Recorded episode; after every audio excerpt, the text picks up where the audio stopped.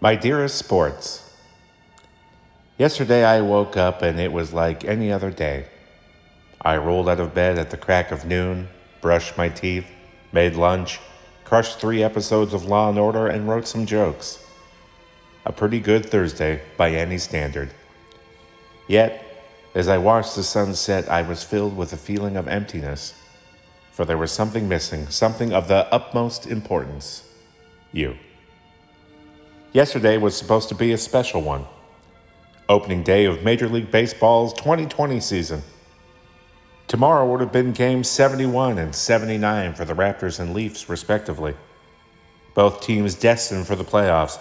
However, no uniforms were donned, no seats were filled, and no balls were tossed, shot, or slapped.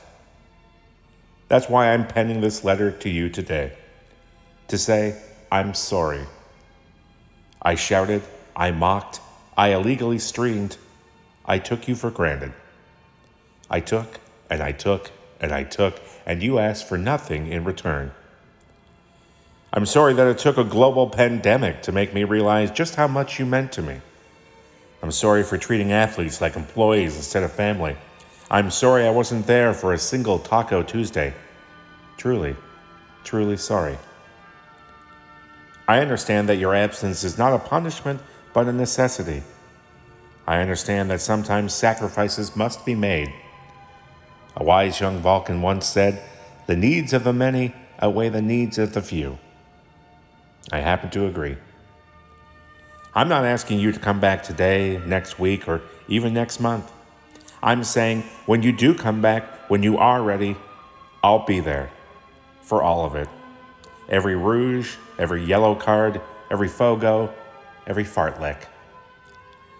Though the times ahead are uncertain, one thing is not. That is my renewed dedication to you, sports.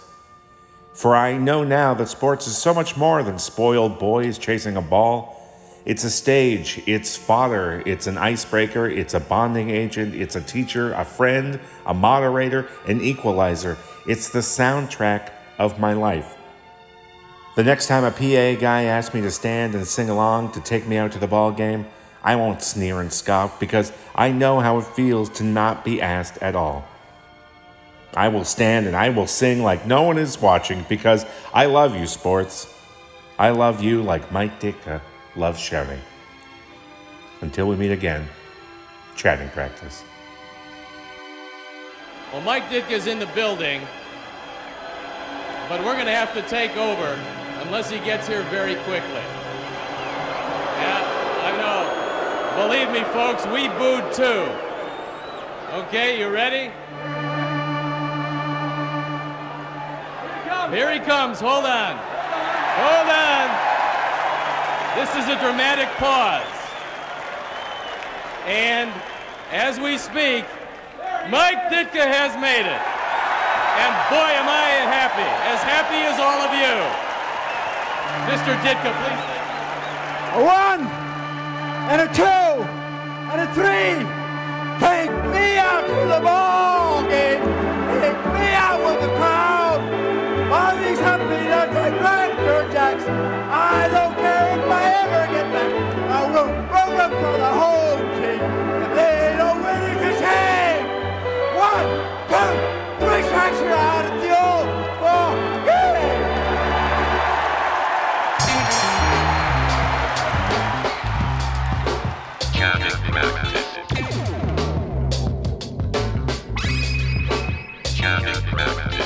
If you want to crown them, then crown their ass.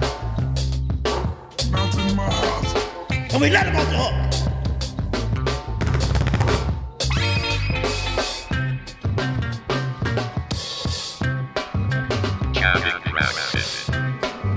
And we let them off the hook. Gentlemen, I cannot believe my eyes. We've just witnessed. They are who we thought they were.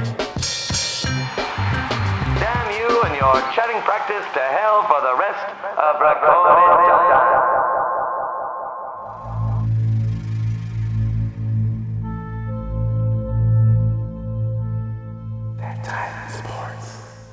So, um, hello, this This is Graham Kay, and I'm going to tell you a story about my very first and only hockey fight.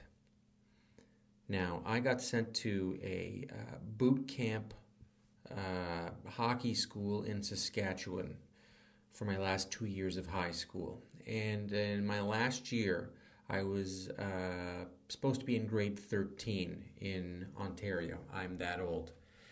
But I was in Saskatchewan, so I was a year older than everybody else in my grade, and I had to play Junior C. Junior A was all, there was no Junior B. And Junior A was just too hard. I couldn't make the team. So I played Junior C, and they called it Jungle C in Saskatchewan. Basically, it was just for adults to legally fight each other. Just farmers are angry people, and they, they, they like to hit each other in the face. And uh, we would travel uh, town to town uh, after school in a school bus and get beat up by various towns each night. Um, I was a goalie, and uh, this one particular evening we were playing a um, native reservation called Meat Wagon. That's right, Meat Wagon. And um, the uh, the native boys did not like uh, white people uh, probably still don't, and they especially did not like the, uh, the they, they, they thought it was a private school. It was more of a boot camp, but they they, they, they, they thought we were rich private school boys. Our, our, our team was called Notre Dame. We were not anything like the Fighting Irish. We were called the Hounds, actually. Anyway, uh, we, we arrived in Meat Wagon, and uh, we had uh, three Japanese players on our team, and they didn't speak very much English, and they played on the same line. And uh, they were very small. They were great skaters, uh, but very small. And um, native people are very, very big, very big, especially in Saskatchewan. Um, I did not know that, but they're very big. And they just all of a sudden started beating up this line of uh, Japanese kids. You know, I, I, it didn't make sense to me. They look very similar. Why? I mean, they're not. Why? I don't know. But I guess they thought they were rich private school boys, and um, they just started beating the piss out of them in, in my corner. I was the goalie, and I, I and I I'm I'm six four. I'm uh, at the time I was probably. 220 pounds, and uh, I was sitting in my, my crease, and I looked at my bench. I was the biggest guy on my team on the ice, and I looked at my bench. Uh, to my right, my teammates were getting beat up. I look at my bench, and my coach just goes, "Yeah, I guess I guess you got to go over there and uh, defend them." And it's just like a, you know, goalies aren't. If you if a goalie fights, the other goalie has to come because the numbers are uneven. Um, but this did not happen. Uh, the the other goalie did not feel like it was an uneven fight. Uh, he watched me go there and then uh, grab on to a very big man, a professional fighting person. Um, and I probably haven't hadn't been in any sort of a fight at this time in like five years. And uh, now I'm just in my first hockey fight, uh, just getting thrown around. There's equipment everywhere. Um, and uh, I think my blocker ended up over the glass. Uh, I, I, remember my helmet was very far away when I looked up at the end, very far away from where I started, and um, I, I, I, survived. I survived, and I think I may have saved. Um, uh, a, a, couple of the Japanese kids' lives. Um, one of them did die. He is he is dead, um, but I am a hero. So that's my that's my story of fighting the kids at Meat Wagon. That time in sports.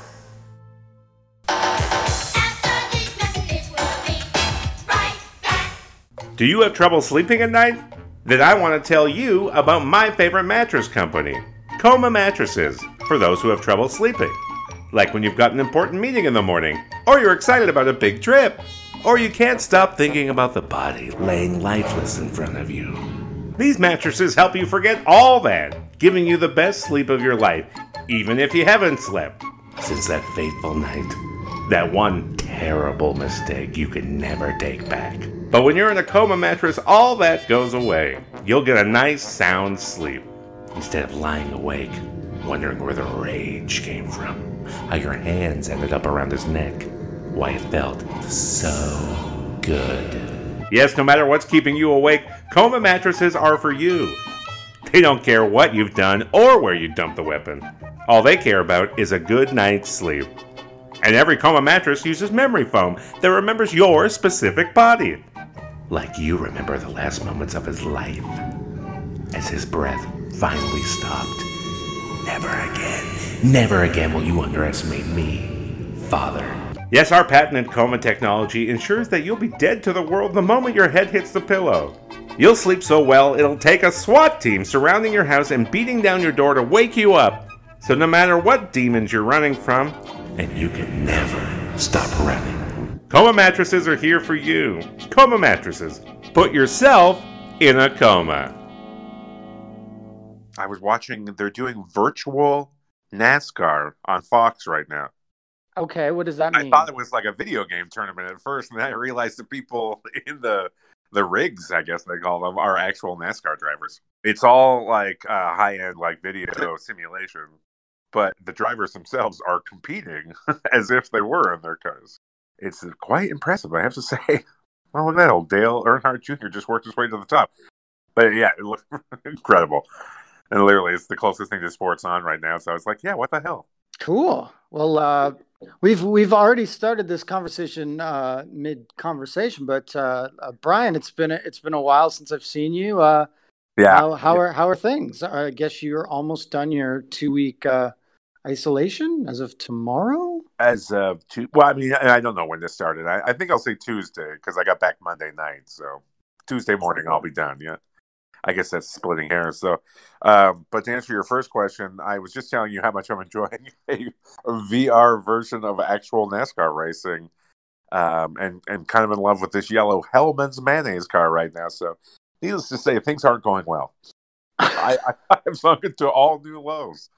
I, I just said I'm enjoying NASCAR, and I meant it. A couple days ago, I watched. I basically rewatched the entire uh, Game Five against the the Rangers, the bat flip game with the uh, the 800 hour seventh inning. And That's uh, funny, yeah. When you mentioned that, I literally just hours before watched that one specific inning. It's on YouTube. It's, it's about thirty minutes long. I think it's seventh 50, inning. it's 50 minutes long. They were saying Ah. at least in the broadcast, but maybe that was with uh, commercials. yeah, they maybe out. cut some stuff out. Yeah, I was playing uh, MLB The Show or intending to the other day, and I got distracted by something, so it naturally went into demo mode, and I caught myself watching about four innings of that before I realized I was supposed to be playing. but it looked so Oh. beautiful, and I miss the sound so much. Yeah, it's nuts. I, I did not realize how much I miss sports. The what an active part of my life it was until now, when it's been, been virtually entirely taken away from me, with the exception of a couple of UFC uh, matches. I think they're still trying their best to keep going. Um, and, you know, we're not totally alone. I, I shouldn't leave out football. Football has at least been filling the sports pages with something other than what athlete has COVID 19 and what coach doesn't. NFL draft still happening in late April, uh, basically re- remotely. You you in favor of this? You against it? You ambivalent? What, what do you have to say? I mean, I'm certainly for it in that, again, it will uh, fill some time. You know, it, it has, you know, honest repercussions on, on myself and the Bills. So I'm great. But I mean, Goodell was sort of fixated on trying to get people together in the same room for the longest time. And that I was 100% against. I could not, not understand his, his willingness to try and pull this off. Um, I, I, I think it would be fun to do a throwback to the old days where, you know, uh, there's somebody, you know, with a camera, although I guess it'll be your mom holding the camera now. Yeah. Uh, but these kids used to get called. Like we we get a one shot of some team sitting around a table with a rotary phone. They'd literally call the guy up and be like, "You're playing for us next year. Pack your bags." You know, before all this hoopla and hype started, and it- it'd be kind of fun to throw back to that. Oh, totally. And I think too, by not having a camera crew, by it being like your mom's cell phone, could could invite a little bit more uh, uh, chaos and like uh, you know uh, sort of uh, homemade aesthetic uh, to to the presentation, which I think could be a lot of fun Yeah, if they if if they steer into the chaos. You know. Um, And yes, you know, and you know, this is the kind of excitement we need right now. Um, it's a good way to do this without like I, I think Goodell is fixated on the fact that oh I won't be able to throw this huge party, but you can still have fun. You know, it'll just have less bells and whistles. Like a kitchen party is just as good as the club sometimes. You know? Don't be afraid to party in the kitchen. Oh, better, better than the club. Oh, hell's yeah, in my opinion. Booze is cheaper. The women Yes. are sluttier. I'm kidding. just in just just in Bryan's kitchen. There's something Yeah, about your something about Bryan's kitchen. Yeah, just to remind you, I live alone, and the kitchen is technically part of my bedroom. So were the Texans absolutely indisputably fleeced in the trade where they gave away DeAndre Hopkins in a fourth to the Cardinals for David Johnson, a second and fourth? I, you know, I I think there's something more at work there that I cannot explain because it does, in my opinion, unless they know something about David Johnson turning his career around um, and returning to the level that he once was at. Um, I, I don't see. I mean, except for the fact that you eliminated a chunk of uh, salary that you were inevitably going to have to resign. I, I don't see how the Texans win here at all. Because I think Johnson comes with some money too. yeah, that that it's hard to say that they got value for the guy who's been the most effective receiver for the last four years. I mean, granted, he's on the wrong side of thirty, but you know, damn man, Hopkins is older than 30?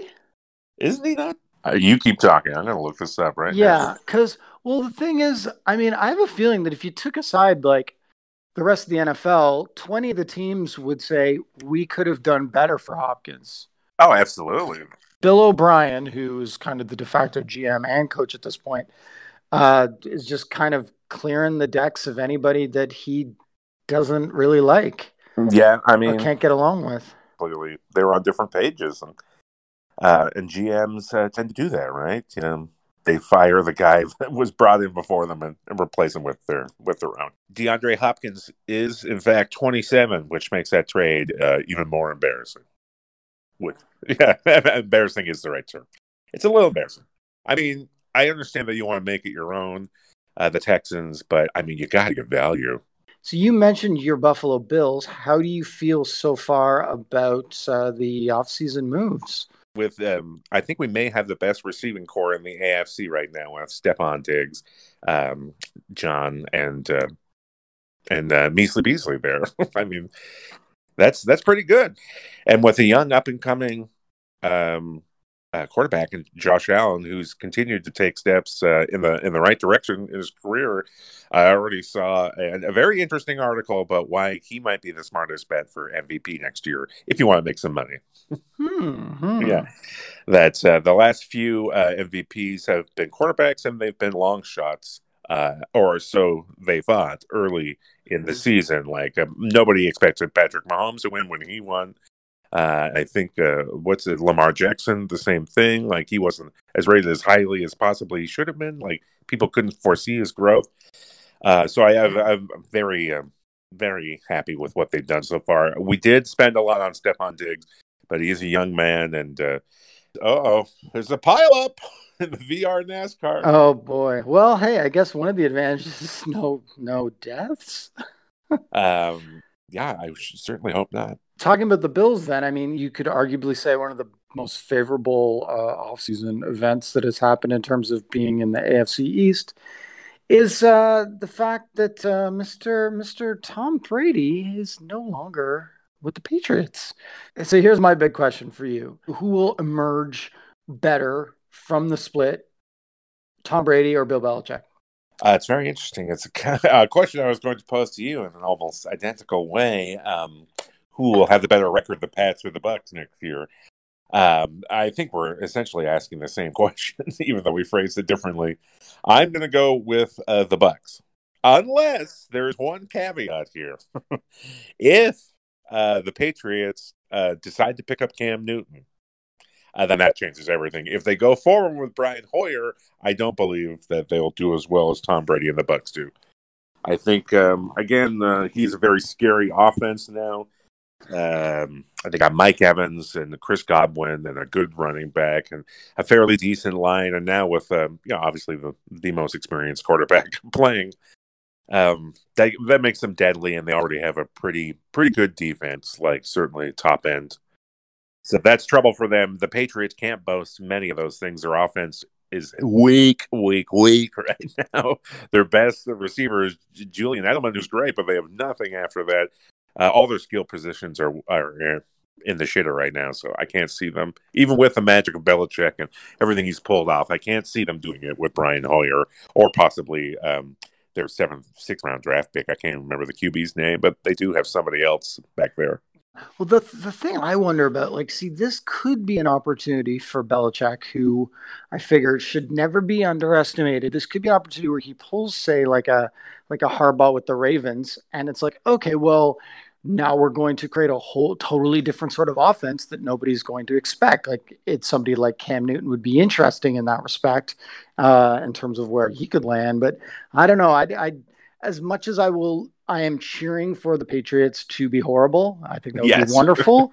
There's just something where it's like I don't want to count Belichick out. Where it's like maybe he just you know he's always been a defensive guru. Maybe he just pours more and more of the attention and the resources into the defense and. uh Belichick. I mean, if you could actually harness that sort of pissed off, uh, I deserve more attitude that sort of comes with Cam Newton and focus and energy, uh, the way he did with Brady, turned him into like a friggin' razor blade.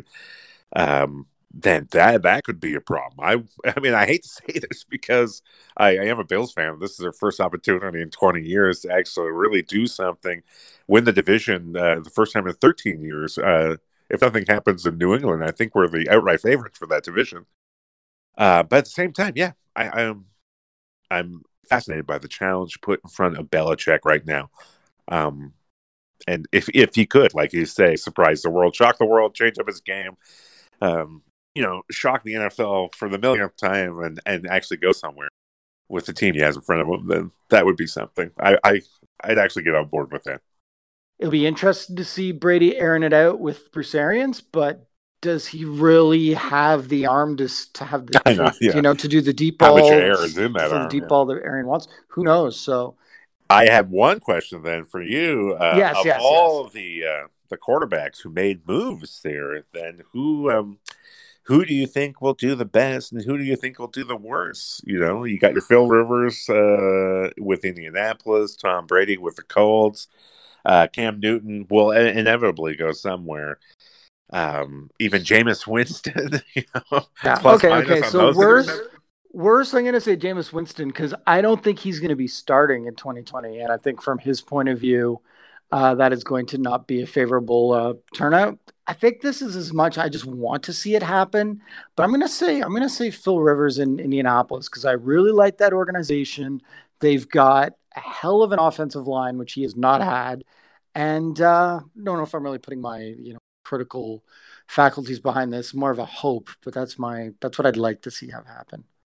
Um, Brady, Brady, I don't know what to think. I have no idea. I could see Tampa Bay going either way. I think we're going to learn a lot about Tom Brady, you know, because for 20 years we've only seen him uh, in the same clothes, you know, in the same uniform. He's never had to learn. I mean, every year is a little bit new. They're adding and taking away, but this should be a great challenge for him. So, yeah, uh, I, I'm I'm ready to watch him fail. I, I'm totally. Uh, I would much rather see Phil Rivers succeed in that he has hasn't haunted my life for the last 20 years. and, uh, and like you said, he's well coached. Good old Frank Reich, you know, Buffalo Bill for years. Great man. Uh, you know, if the Bills can't win, I'm happy to see my my old Bills win. Uh, he was a great one. Uh, um, author of that great uh, playoff comeback. You know, uh, the reason we got called the comeback Bills. Um, that was old Frank Reich. Jim Kelly was down that day. Well, Bryan, uh, we should uh, chat again soon. Uh, yes, let's please. It's uh, it's getting a little dark in here. Any advice for anyone who has to go through uh, self isolation in the in the upcoming uh, weeks or months? Yes, have goals. You know, have a reason to get up in the morning. Don't don't submit too much to the free time. I find that that's what's kept me going. Is that I I plan for the next day. I have something to do, some reason to get out of the sweatpants, even if I'm not going anywhere. I mean, like, get up, go to work.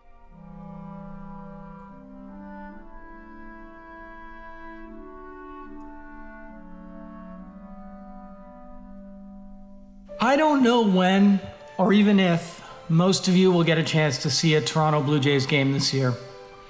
So far, Jays 2020 only consists of 18 spring training games, in which they amassed a very respectable 12 and 6 record.